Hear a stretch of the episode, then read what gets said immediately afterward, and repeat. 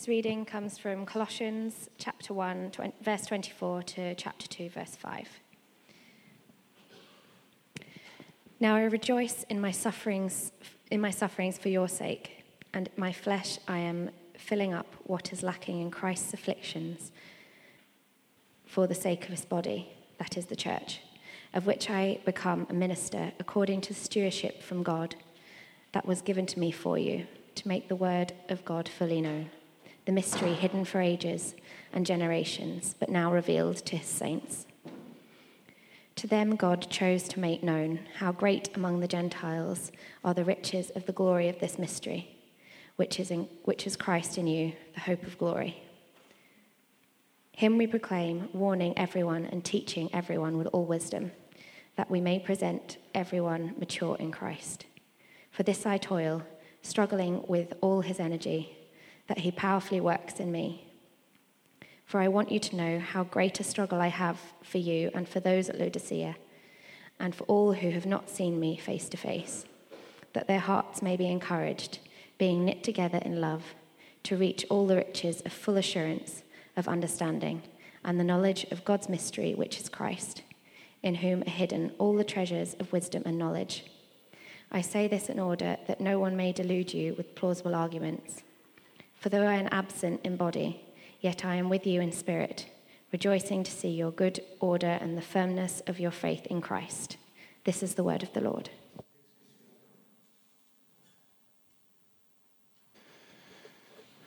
Hey, good morning, church. Um, it's good to be back here. Um, it's good to be back in Northern Ireland. It's like rare you get slagged off in the prayer straight away. Like John knows me and knows I don't have the wisdom. The rest of you, I was hoping to fool for a little while at least. Um, it's, it's great to be back. Before we, before we get started there, um, so I can try and get maybe my emotional response to being back here out of the way early. Um, my wife and I spent five years uh, as youth pastors up at the top of the Shankill uh, and uh, arrived at Village uh, just by walking through the front door of Luke and Sue's house and arrived there tired and exhausted and a little bit burnt out from that ministry. And uh, Village looked very different at that time. There was only about 15 or 20 of us meeting in their living room. Um, we all still showed up late, so that was encouraging to see that still happening. Um, but um, in Village, we found a, a, a, home and a family and a place where we could grow and flourish in the gospel.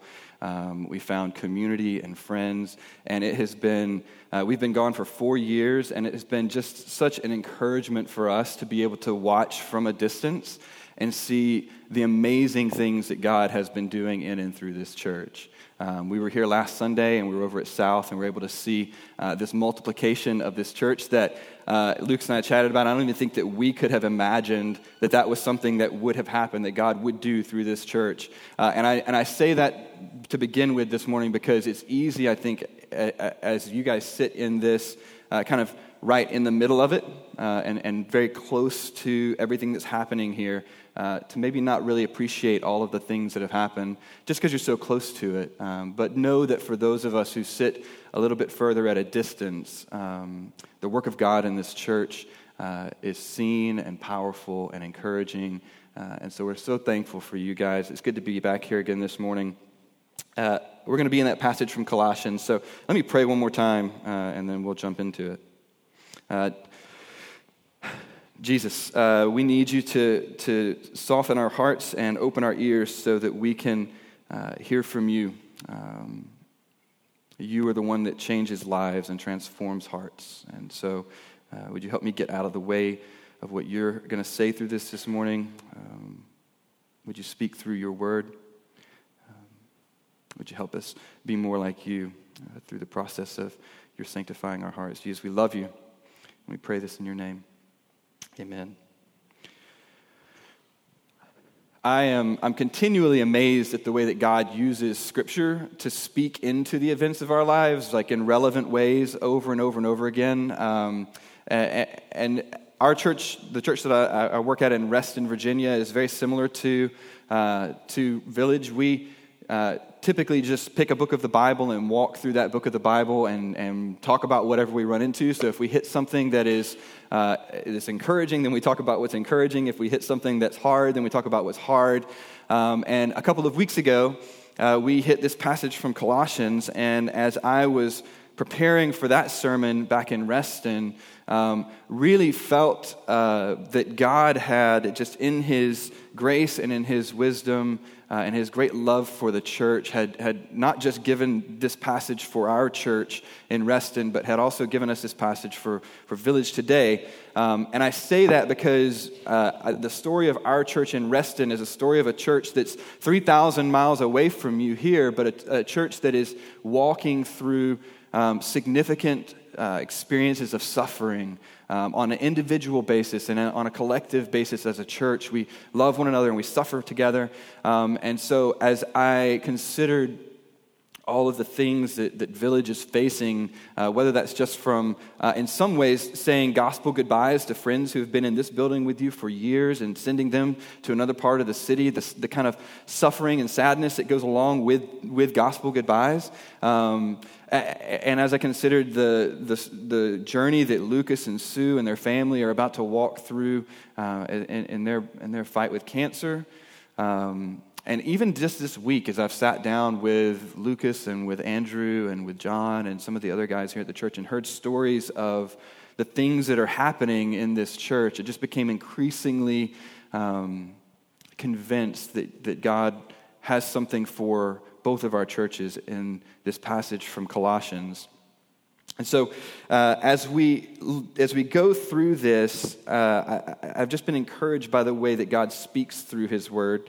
Um, because I, I, know that there are probably some of you in this room this morning who are currently sitting in some experience of suffering. Um, you're, you're, walking through that right now. Or, or maybe you've been through a season of suffering in your past and you've journeyed through that, and maybe you've come through that and, and been able to see the, the hope of the gospel in that suffering, or maybe you, you've come through that and you still are struggling to understand why you went through that. Maybe you, you haven't been through a season of suffering yet, and my, my word to you just be like, just hold on a bit because it's probably coming. Uh, if you live long enough, it's going to happen. And so, as we look through this text, we're going we're gonna hear the Apostle Paul speaking to us, and, and he's going to open this up by saying, I'm rejoicing in my suffering. And he's not just saying that as an empty uh, statement. Paul is a, is a man who, is, who experienced uh, immense amounts of suffering because of his faith. He was a man who, who was beaten and flogged and uh, thrown into prison. He had like a, a, mob of people that would just follow him from place to place, rioting when he would preach the gospel, and then they'd throw him into prison again. And so, Paul is a man who knows a thing or two about suffering, and he's a man who can speak to what it means to suffer well and to have our suffering shaped by the gospel. And so, as we look at this this morning, my hope is that as we journey through uh, suffering, as we encounter suffering, that we would do that with a, a gospel shaped lens, uh, a lens that, that, views our suffering through uh, what Jesus has to say about who he is and what he has done and how that changes our life and our experiences of suffering. Um, because I think our temptation, most of the time, at least for me, when we encounter suffering, I don't know that our temptation is to do what Paul does and to rejoice in suffering. I think most of the time, our temptation in suffering is to either just try to avoid it entirely, or when we're in the middle of it, to try and escape from it as quickly as possible, or to just hide it, to just like push it down deep down inside of us. Uh, don't let anybody see it. I'm just going to push it down deep down inside of us, and then one day I'll die. And and that's our plan for how we engage with suffering. And so, my hope this morning is as we look at what Paul has to say to us, that you'll be encouraged by the knowledge that even in your suffering, there's hope to be found in the gospel. You'll be encouraged not in your ability to get through your suffering on your own strength or to just will your way through this or to, to hide it and mask it so that when people say, hey, how's it going? And you just kind of go, ah, oh, it's good, but deep down inside, you're really feeling kind of busted up. My hope is that rather than doing that, that we would look to Jesus, that we would find hope in the gospel. And, and that what we would see through this text is that uh, what Paul leads us to see is that Jesus brings meaning to and maturity from our suffering. So that's, that's the big idea this morning. If you, if you want to walk away with, with one thing uh, this morning, Jesus brings meaning to and maturity from our suffering. And there's great hope to be found in that. So that's what we're going to look at. Let me, let's, let's start with verse 24. I'm just going to work through a few verses here and, and we'll, we'll talk about them. So, verse 24, Paul says, Now I rejoice in my suffering for your sake and in my flesh, I am filling up what is lacking in Christ's afflictions for the sake of his body, that is the church. And before we can get past that, we just have to stop and acknowledge that Paul just said three really weird things. Yeah? Paul, he's, he's saying three very strange things here. First, he says that he rejoices in his suffering, which is just, like, we can just say it's a strange thing to say. Like, that's a weird thing to say. I don't know how often you guys incur, encounter suffering and then you're just like joyful about it and rejoice in it. Maybe you're, maybe you're a better Christian than I am and that's your response. But I think for the most of us, like we, we don't rejoice in suffering. I don't, I, has anybody ever told someone that they should just rejoice in their suffering? No, probably not. Because they're going to hit you really hard and you're going to have to try and figure out how to rejoice in your suffering. And that's a lot harder to do than it sounds. So this rejoicing in our suffering is a strange thing for Paul to say. It's a strange way for him to begin this section. And then he says, but I think the important thing that he said in seeing him say that is that Paul's not hiding his suffering. Right? He's not putting a good face on and trying to make it seem like everything's okay. He's being really honest. He's saying, hey, I, I, I am, I am suffering and I'm rejoicing. And, and that's confusing, and that's okay. Paul's saying something that's complicated. It's a confusing statement. I rejoice in my suffering. And then Paul says that the suffering that he's experiencing is for the sake of this church. And this is a church that Paul's never been to before. Paul's never visited this church. Paul planted a lot of churches. This is not one of the ones that he planted. He's writing a letter to them. So he's never been to this church, but he's saying that in some way, the suffering that he's experiencing and his rejoicing in that suffering has benefit for this church. So, again, it's a little confusing, but what Paul is doing here uh, is is, continuing a thought that he had in just the, the, the, few verses just before this. So, in the verses before this, Paul uh, outlines the, the supremacy and the sufficiency of Christ in, in beautiful and poetic language. It's, a, it's an ancient hymn that he uses to, to, to set up Jesus and lift up Jesus as the one who is supreme and sufficient in all things. Paul says in the verses before this, that Jesus is the image of the invisible God, the one through whom all things were created and for whom all creation exists, that Jesus existed before anything was created, and Jesus is the one who holds all creation together. And so, as the one who is supreme and sufficient over all things, your suffering is included in those all things. Jesus is supreme and sufficient for all things, and your suffering is included in that. And so, Paul lifts Jesus up in this text and says he is supreme and sufficient. And then what he's going to do in these next few verses is take that theory, that kind of head knowledge, and, and apply it in a very practical sense and, and use an example from his own life to show what that looks like. What does it look like for Jesus to be supreme and sufficient even in your sufferings? And so the benefit that this church has from, from Paul's sufferings is their ability to look at Paul and go, this is what it looks like to suffer well in the gospel. So it's confusing and it's hard to understand, but this is where Paul is going. He's saying that his ability to rejoice in suffering flows out of the knowledge that Jesus is supreme and sufficient for all things, and that we can look at how Paul interacts with his suffering and get a picture of how that knowledge of, of the supreme and sufficient Savior works its way into the everyday aspects of our life. And we can be transformed from hopelessness in our suffering to joy, not necessarily happiness, right? There's a difference between joy and happiness. Happiness is circumstantial, it's temporary, it's based on what is happening in that moment. It's the same root word, happiness and happening. Joy is a, a deep undercurrent of peace and rest and, not, and, and knowing the Savior who is supreme and sufficient over all things. So there's great benefit to be had, Paul says in seeing his interaction with suffering. And then he says, what I think is probably the most confusing piece of this whole thing, that his suffering is somehow filling up what is lacking in Christ's afflictions for the sake of the church. I, this is when I, when I got tagged to preach this text, like I said, we just kind of work through passages. Um, and I'm the associate pastor where we're at. The lead pastor preaches most of the time, and I jump in every six weeks or so.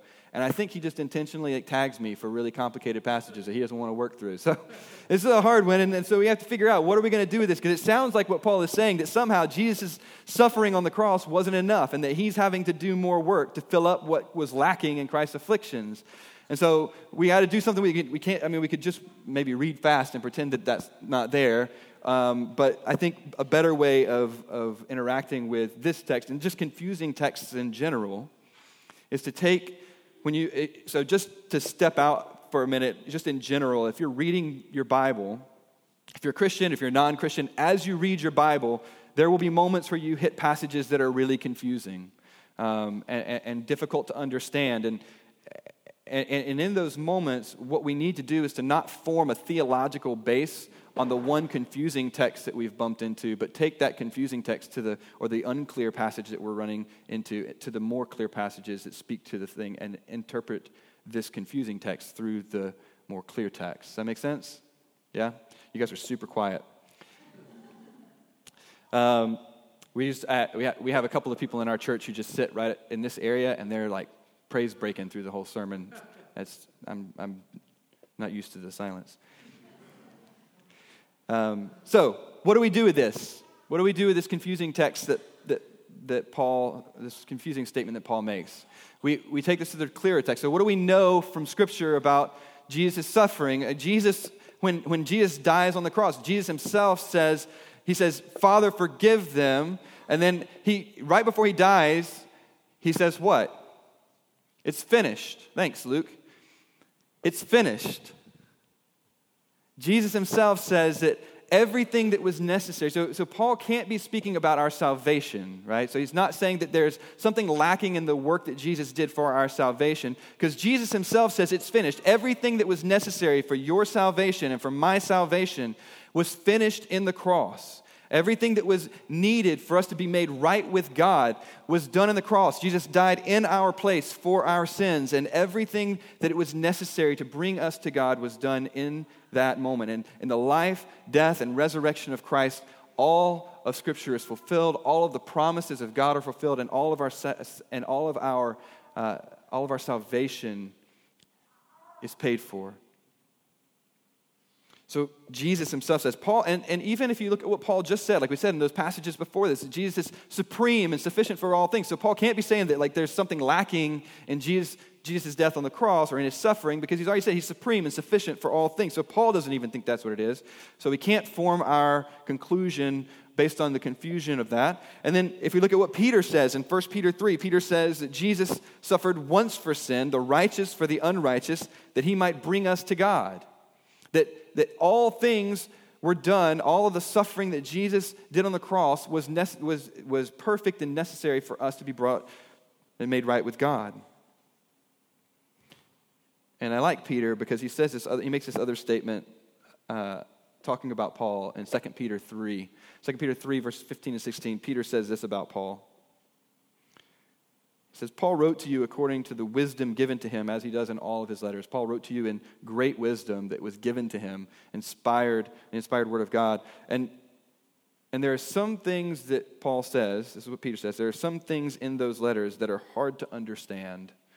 The, the ignorant twist their own destruction. Peter says, I've read Paul's writing, I've read the things that he's written to you, and Paul's a smart guy and there's things that Paul says that are hard to understand. So when we get to this passage that seems unclear, that seems hard to understand, if, you have if you're struggling to understand it, you're in good company. Peter, Peter didn't understand everything Paul said either. Peter spent three years with Jesus, and he still struggled to understand what Paul was saying sometimes.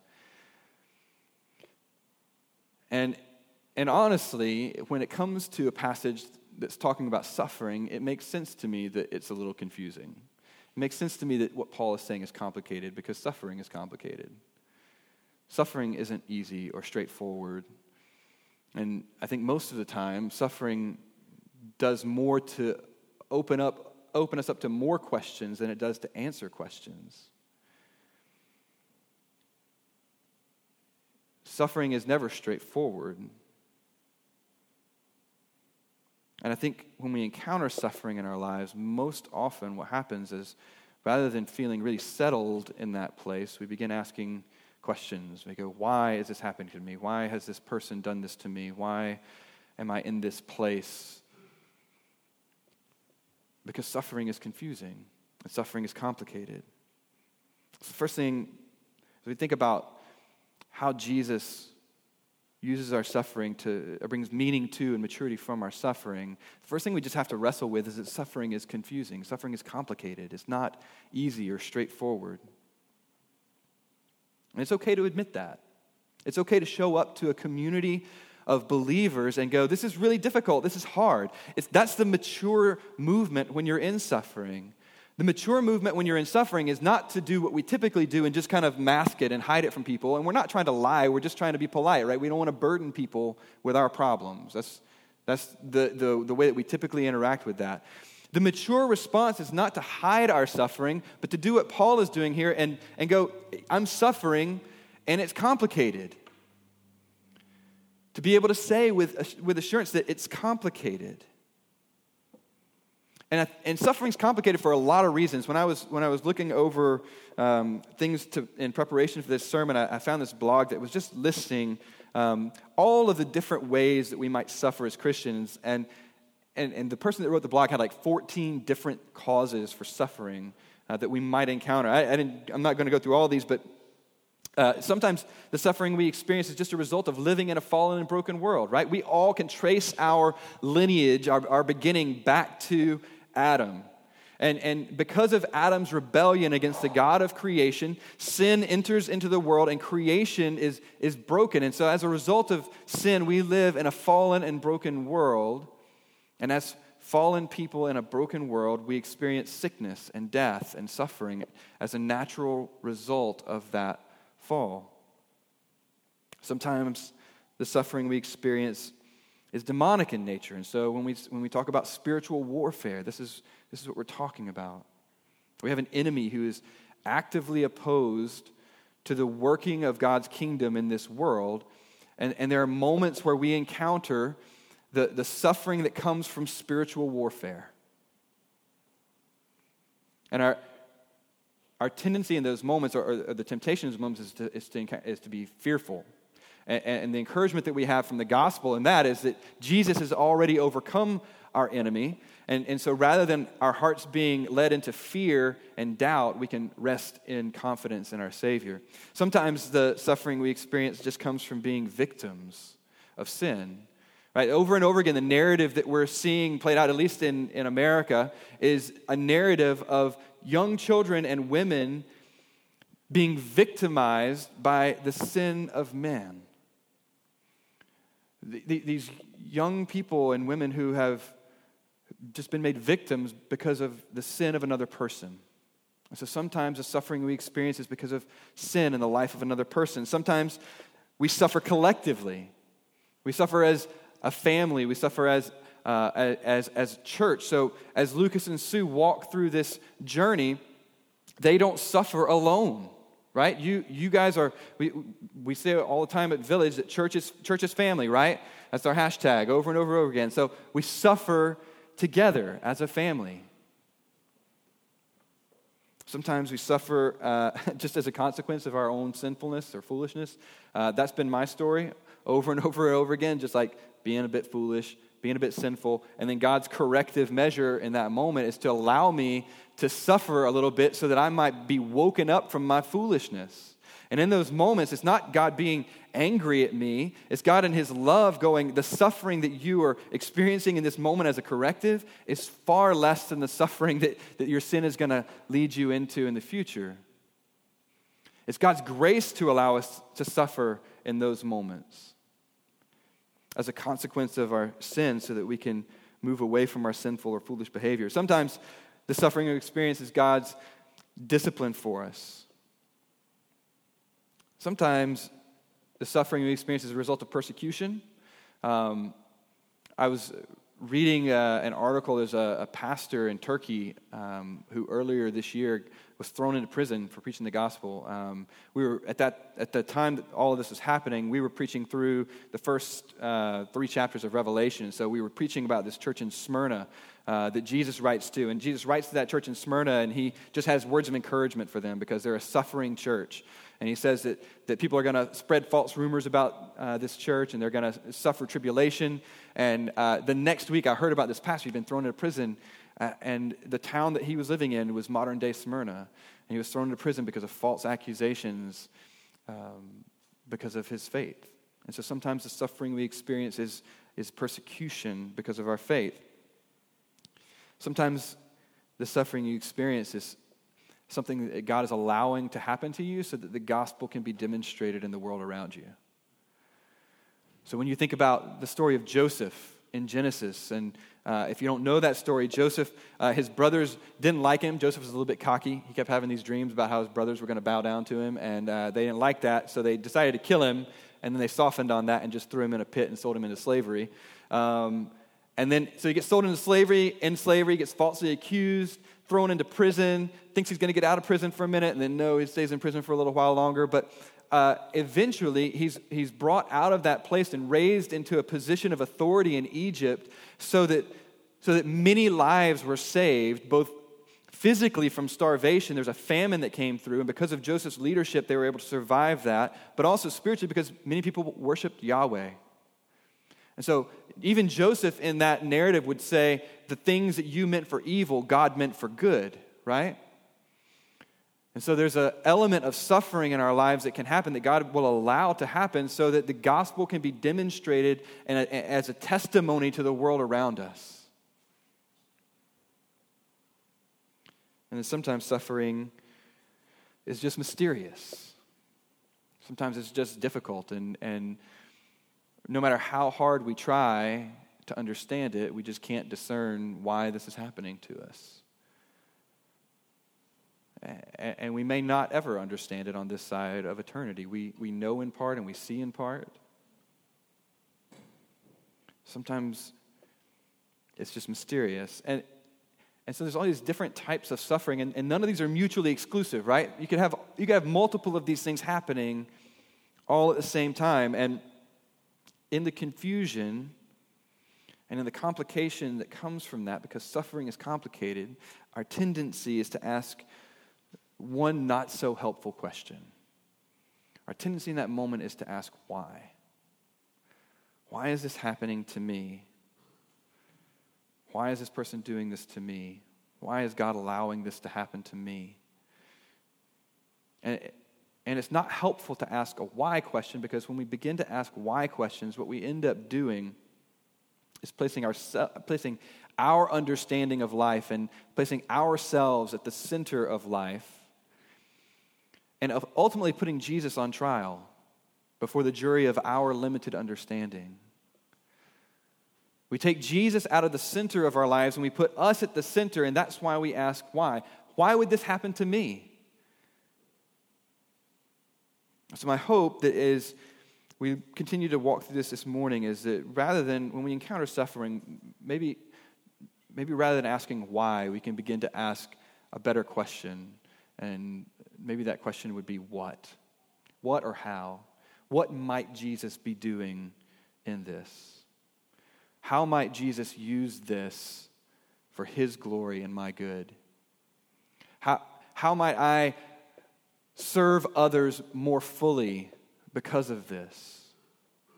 So rather than asking why, we can ask what. And, and, and my hope for us is that we begin to lead our hearts in trusting Jesus deeply enough that the ambiguous whys of our suffering are drowned out by the overwhelming what that Jesus will do with our suffering. Rather than asking why, we might find great peace and joy in knowing what Jesus will do with our suffering.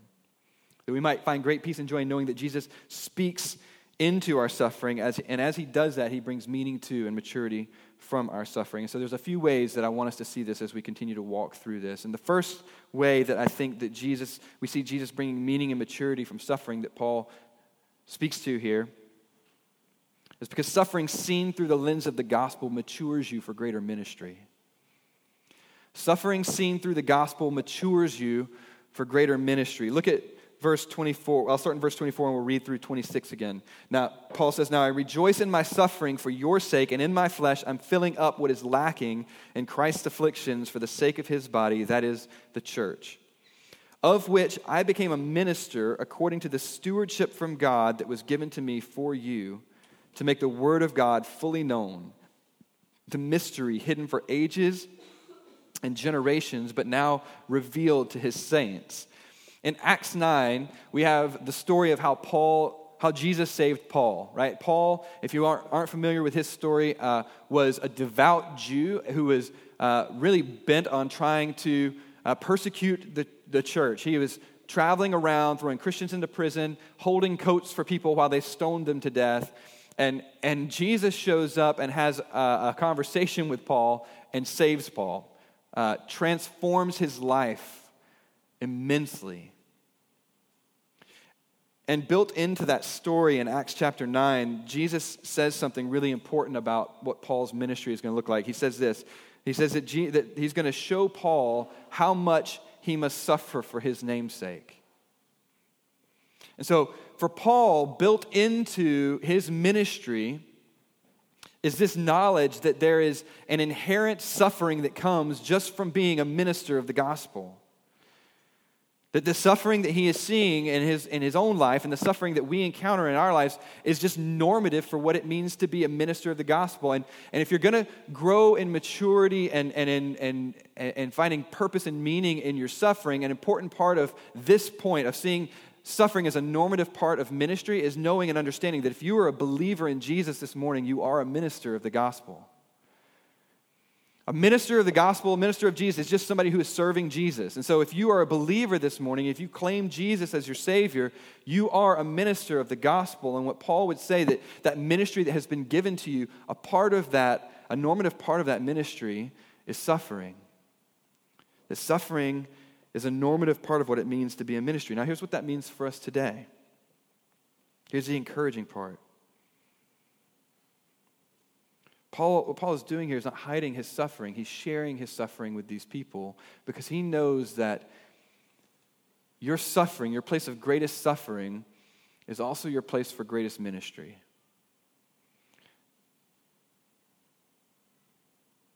Your greatest ministry comes out of your deepest pain. If you have walked through seasons of depression and anxiety, you are uniquely equipped to minister to and love and care for people who have walked through seasons of depression and anxiety. If you have known the, the loneliness of longing for a spouse, for a husband, or for a wife, and you've not found that, then you are uniquely equipped to minister to those people who are in that place as well. If you have known the, the heartache of losing a child or not being able to have children, you are uniquely equipped to be able to minister and care for and love people who are in that place. If you've journeyed through cancer or through sickness, your suffering in those moments is a place of your greatest ministry. You're uniquely equipped to be able to come alongside and empathize with and strengthen and encourage your brothers and sisters or other people around you in your life who don't know Jesus yet and offer them the gospel in a way that you would not have been able to had you not walked through that suffering. Jesus takes our suffering and he uses it to mature us for ministry. It's not wasted. The suffering that we encounter in life is not a wasted experience. Nothing gets wasted in the economy of Jesus. He takes those things and He uses them for your good and His glory and the service of His church. The worst part of your life is the best place for your ministry. And so, the hope that the gospel brings to us in our moments of suffering is knowing that Jesus will use our suffering to mature us for ministry. It adds purpose to those moments of confusion. It adds hope to those moments of, of of not knowing what this is about and where this is going to. So rather than asking, why is this happening, we can ask, what might you use this for? The gospel brings meaning to our suffering by maturing us for greater ministry. Second way that Jesus, that I think we can see Jesus bringing meaning to and maturity from our suffering in this text, is that Jesus matures you by deepening your dependence on Him. Suffering, in our suffering, we become deeply dependent on Jesus. C.S. Lewis, in his book, The Problem of Pain, says that pain insists upon being attended to. God whispers to us in our pleasures, He speaks to us in our conscience, but He shouts to us in our pain. It's His megaphone to rouse a deaf world. See, our tendency is to walk through life believing that it's up to us to muster up the strength inside of us to be able to, to suffer well, that, that we somehow have to like pull ourselves up by our bootstraps in life. And it's only in the moments when we just are broken down and we've got nothing left to give and no strength of our own left that we realize we don't have boots to pull ourselves up by in the first place. And we have to have a strength from outside of ourselves. And for Paul, the only source of strength that is sufficient for this is Jesus. Jesus will use those moments to grow and mature us by deepening our dependence on Him. That's why God tells Paul in, in 2 Corinthians, He says, My power is made perfect in your weakness. It's not my power is made perfect when you're super strong and doing great. My power is made perfect in your weakness. And it's why Paul says in verses 28 and 29 here that in his suffering, he proclaims Jesus, warning everyone and teaching everyone with all wisdom that we may present everyone mature in Christ. For this I toil, struggling with all his energy, not my own energy. Paul's not struggling by his own strength. He's not just a super strong dude. He's struggling with the energy of Jesus, struggling with all his energy that he powerfully works within me, that Jesus powerfully works within him. See, for Paul, suffering was a normative part of what it meant to be a minister of Jesus, and he found meaning and purpose in that suffering by understanding that Jesus was going to use that to mature him for greater ministry, to prepare him for greater ministry. But what he's saying here is that you can't do that on your own strength. You can't get by on your own strength. If you're going to grow in maturity as a servant of Jesus, even in your suffering, you're going to need a source of strength outside of yourself. And, and for Paul, Jesus is the only one that's sufficient for that. And it, the reason that, that, it, that Jesus is the only power that's sufficient for that is because the power that Jesus works in us is resurrection power.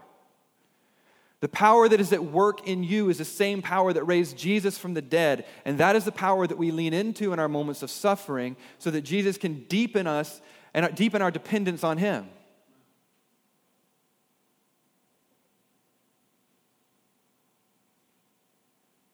And it's that strength that we cling to and depend on when we realize that all of our self powered efforts just aren't enough to get us through the suffering that we're experiencing. Paul goes on to say that he's sharing his suffering with this church so that their hearts may be encouraged, being knit together in love to reach all the riches of full assurance of understanding and the knowledge of God's mystery, which is Christ, in whom, in Jesus, are hidden all the treasures of wisdom and knowledge. I say this in order that no one may delude you with plausible arguments. Paul says that all the treasures of wisdom and knowledge, all the treasures of understanding, when we find ourselves in suffering and we can't figure out why this is happening, that the understanding that we need is not for us to know why, but we need to know the one who does know why. And he says this so that we won't be deluded by plausible arguments, because that's what we do, right? When we find ourselves in suffering, we come up with all of these plausible arguments to help get us out of suffering. And, and the reality is that the plausible arguments that I fall for most often are not the plausible arguments that somebody else might speak to me, but the plausible arguments that I speak to myself. I will believe my own my own plausible arguments for how I can avoid or get out of suffering as quickly as possible way more than I'll believe the ones that anybody else will. And Paul says you don't need your understanding. You don't need the understanding of people around you who can give you great ways of escaping suffering. You need the strength of Jesus so that you can suffer well and endure the suffering, knowing that he is going to use this to deepen your dependence on him.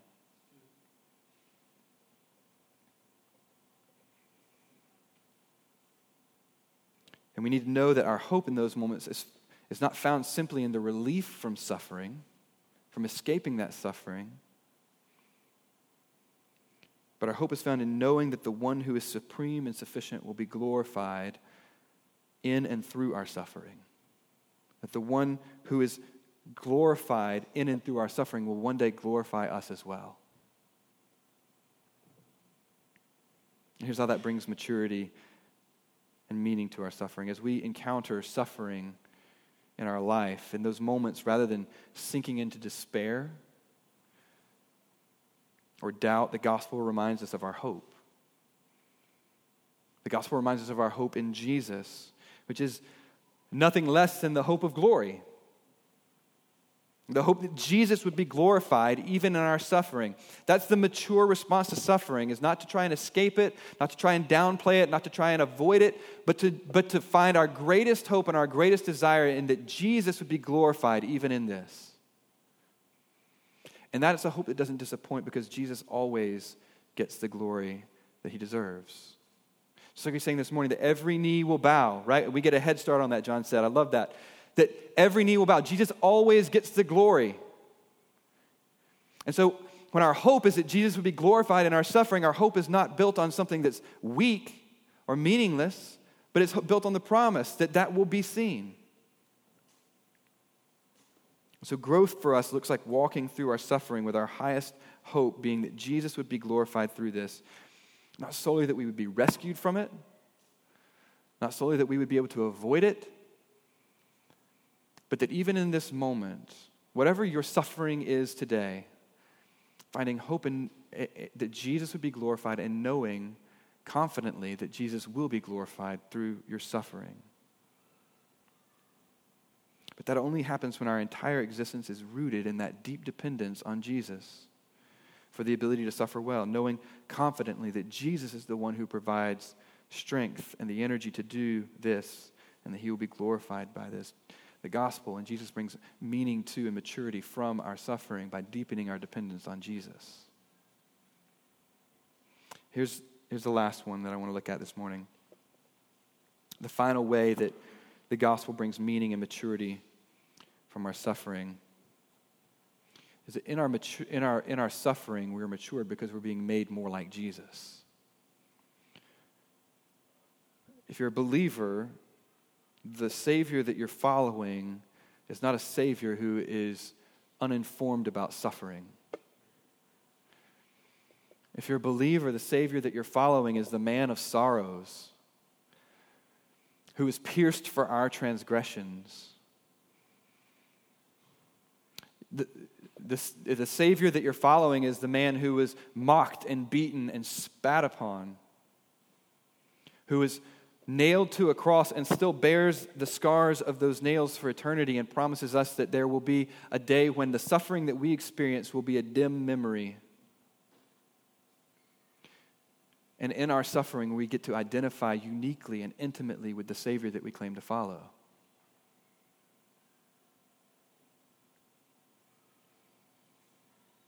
The great comfort that Paul finds in his own suffering and that we can find in our suffering is that when we suffer, we are being molded and shaped into the image of our Savior.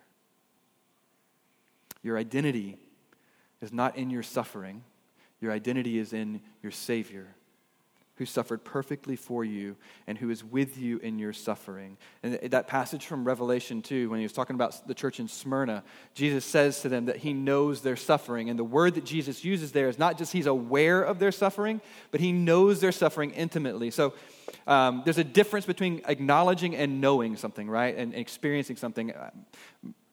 Uh, my, my son, my wife and I have two kids. My oldest son, Ewan, he's five. When he was a year old, he began having seizures.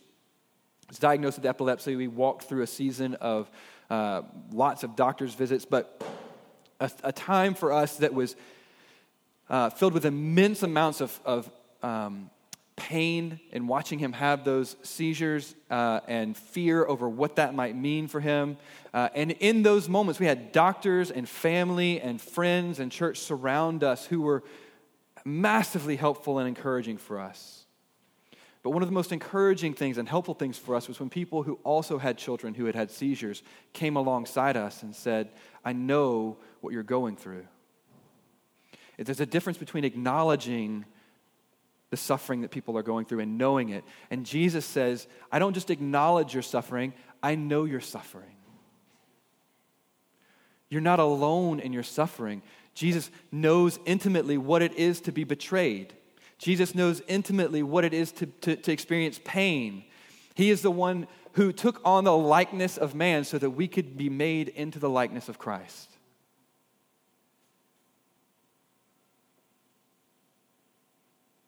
So, our greatest hope is that we would look like our Savior. And the more we say, Jesus, I just want to look like you, the more intimately we have to get acquainted with suffering. But Jesus takes that and he uses that for our good and his glory, and he uses it to shape and mold us into his image. And when our when we are sh- shaped and molded more into the image of Christ, Jesus becomes more and more the center of all things for us.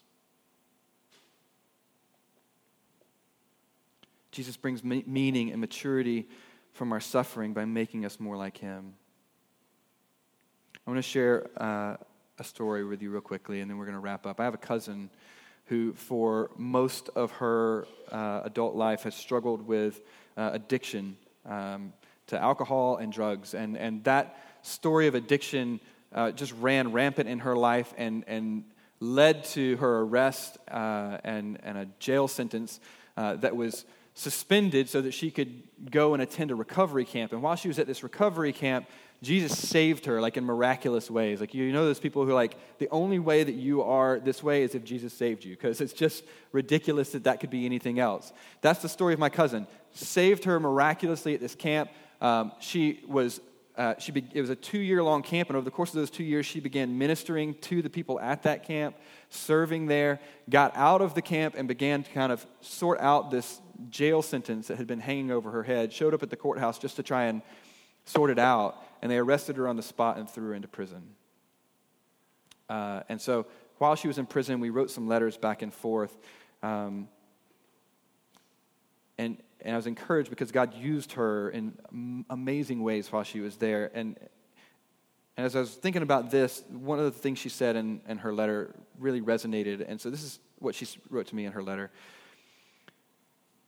As she's suffering in this prison for a crime that she did commit, but that Jesus has sa- had saved her from, she says, Praise God for this ministry of reconciliation how Paul continued to encourage churches to rejoice after all he was enduring is just crazy. Uh, as I read a devotional about two months ago, the Holy Spirit spoke to me and said that some things would only grow in this place, similar to some flowers only growing in darkness. So, as much as the Lord may have me here for others, he also has me here to refine me as well. And at moments, it's felt like God was a million miles away, but one thing that He has been teaching me is how to rest in His love. The Lord is in this place, and I reckon He can use my faith to minister here. The gospel at work in her was bringing meaning to and maturity from her suffering. By maturing her for greater ministry, by deepening her dependence on Jesus, by shaping and molding her more and more into the image of Jesus.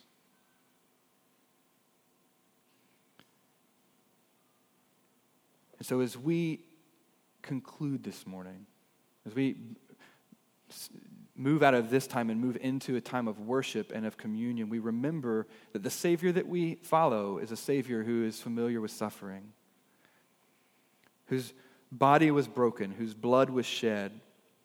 And the power of the gospel, the power of Jesus working in us, is the power that reassures us that there is great joy to be found through suffering and knowing and trusting that in our experiences of suffering, we have a Savior who is familiar with that and who will use our suffering to mature us for a ministry and to deepen our dependence on Him. So we remind ourselves that our joy comes to us through the suffering of Jesus. Through His broken body, through His shed blood, we experience great joy. And on the night that Jesus was betrayed, He took bread and He broke it. And he said, This is my body that's broken for you. And he took a cup and he said, This is my blood that is shed for you. This is the suffering, this is the cost of what it will mean for you to experience peace and joy. So if you're a believer this morning, if you've given your life to Jesus, if you have trusted Jesus for your salvation, then we would invite you to come and, and break the bread, drink the wine, remember and celebrate and worship the Savior who suffered perfectly for you. If you're maybe you're here this morning and, and you're just kind of trying to feel this out and figure out who this Jesus is. Um, if that's you, then, then take this time to consider what Jesus is offering you. That Jesus is saying, if you're coming in here busted up and broken, you don't have to pretend anymore. You don't have to pretend like that's not real, but I've, I've done everything necessary to take the sin and give you my righteousness. And I'll take the suffering that you're experiencing and, and add purpose and meaning and maturity to that. So, wherever you find yourself in that moment, I'd encourage you to, to worship the Savior who suffered perfectly so that we can find meaning in and maturity from the suffering that we experience in this life as well. Let me pray.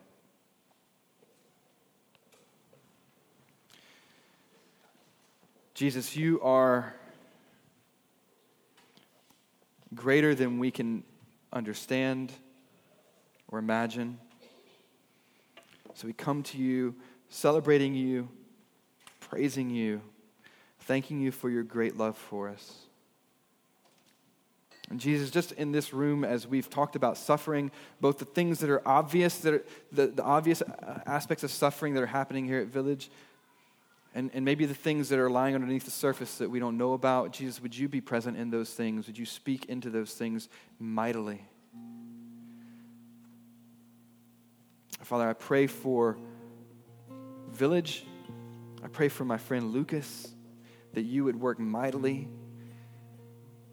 in that situation and bring healing. That you would bring peace and joy even in the midst of that suffering. But Jesus, we pray most of all that you would be glorified through this time. We love you, Jesus, and we pray this in your name.